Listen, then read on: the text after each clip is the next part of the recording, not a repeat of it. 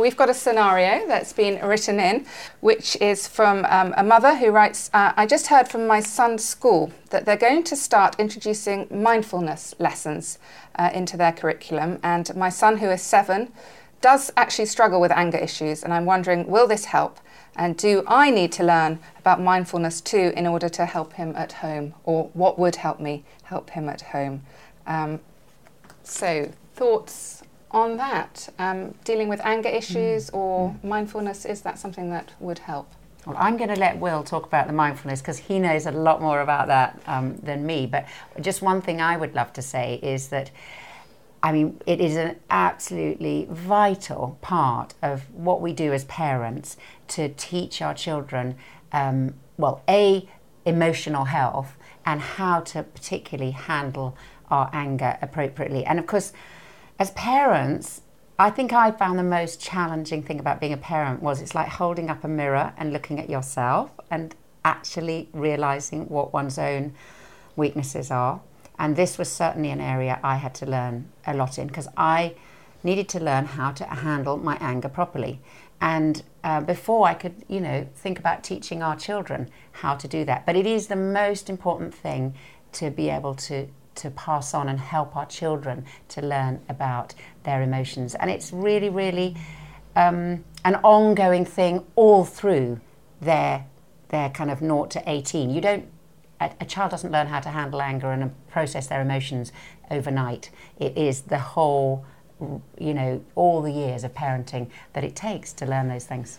I think that's really it's a really helpful starting point just you know to recognize that all emotions are, are helpful um, and we, we describe the yellow emotions, the positive emotions, and then and then the, the purple emotions, that the ones that people perceive are negative. And actually, what you tend to see is is that those are really sort of depicted very strongly. So if you're angry, that's bad, or if you're sad, that's bad. But if you're happy, that's good. Yeah. Um, and and unfortunately, that kind of dualism is really unhelpful for mm. children because they need a full emotional spectrum. They need to be able to express all of their emotions and recognise that they're all equally valid. And the same is true for parents too. Mm. You know, we, we need to be exp- express all of our emotions and not feel that because we're angry that's bad. Actually, uh, anger is a, is, a, is a very helpful immediate emotion. Mm. When, when we describe children as having an anger issue, we're not actually saying the child has a problem with anger. We're, we're saying that the child has a problem with a behaviour that is outworked from their anger. So it's what anger leads you to do that is the problem rather than the anger itself. Mm. If you think about. My husband always says anger is like the warning light in a car that, you know, it's overheating. Yeah. And actually, if you ignore that, and I did once, and it cost us a lot of money to get the um, engine redone. So the, the moral of that is don't ignore you know the warning light which is what anger is. It means we need to take action but how to do that in a way that is appropriate. And and i think the most important thing to know about anger because it's it is it's a healthy thing but it is that actually anger can be expressed vocally but pleasantly. And and that is what we're aiming at. That's a mature expression of anger. I feel upset because, and you're you're articulating it, speaking about it, opening up about it, but in a way that is pleasant, not screaming, shouting, and uh, whatever. And that's where the modelling comes in. Well, yeah, I think it? so. I mean, mindfulness training is about us taking the experience that we're having and experiencing it at that time. And this is why it's particularly helpful with children where anger is concerned. Because if you think about simplistic expressions of anger are behaviourally outworked, mm. as we've said. So the child is angry, they pick up a brick and they throw it through the window. And mummy says, Why on earth did you do that? And they say, Oh, because I was really angry that this morning I didn't get the right breakfast cereal. And mummy say, well, why didn't you just tell me that you wanted a different breakfast cereal? And they're like, well, they haven't, they haven't been able to express or contextualize their experience. They've just worked it out behaviorally. Now, very often the behavioral outworking is an attempt to give voice to their genuine feelings. Mm. So, I mean, this is true in all parenting contexts. When the child acts out, they're really wanting the attention of the parent to give them license to express themselves emotionally. Mm. It's like an opportunity to be asked the question, what is wrong? Yeah. Um, and they might need some help with that. Absolutely, yeah. So we, we, what mindfulness training does, it, it helps to, the child to take away the forward-focused action of anger and to experience anger in the context within which it's been stimulated. So the child might be encouraged to um, to sense, for example, the desk at a time when they're angry. Now, what the sensory experience does is it roots them very much in the present moment. So they're connected to the now and they're feeling angry in the now. So they might sit with their feelings and think, I feel angry. And whilst they're sensing the desk, they're knowing that they are rooted at this very time. And then they might ask themselves, What do I feel angry about? So they're actually having a conversation about their context or just even sitting with anger and describing how it feels. I feel hot in my head. I feel tense in my muscles. I feel um, I feel a bit volcanic. They might describe those things to themselves, but it's all about the immediacy of the experience. Now, over time, as that is processed, they feel less angry. What it stops them doing is moving from this position into, right now I'm going to go and create trouble. So it basically helps them to process their emotions in the moment and actually live with them long enough to know that actually they can tolerate the discomfort of being angry and nothing bad's going to happen. What most most negative outworking for children emotionally is when they try to escape the feeling or find a way of resolving it, which is dysfunctional. So mm. that might be running away, playing truant, mm. taking drugs, attacking another child. You know, it, it, all sorts of outworkings about they're all escapism, and actually mindfulness helps us to live with our emotions in the now and make them safe. Mm. Is it helpful for a parent to learn those skills? I think absolutely. Mm. I think mindfulness tools are a brilliant way of us all getting connected to how we actually feel um, and valuing all of our emotions, whether they're positive or negative.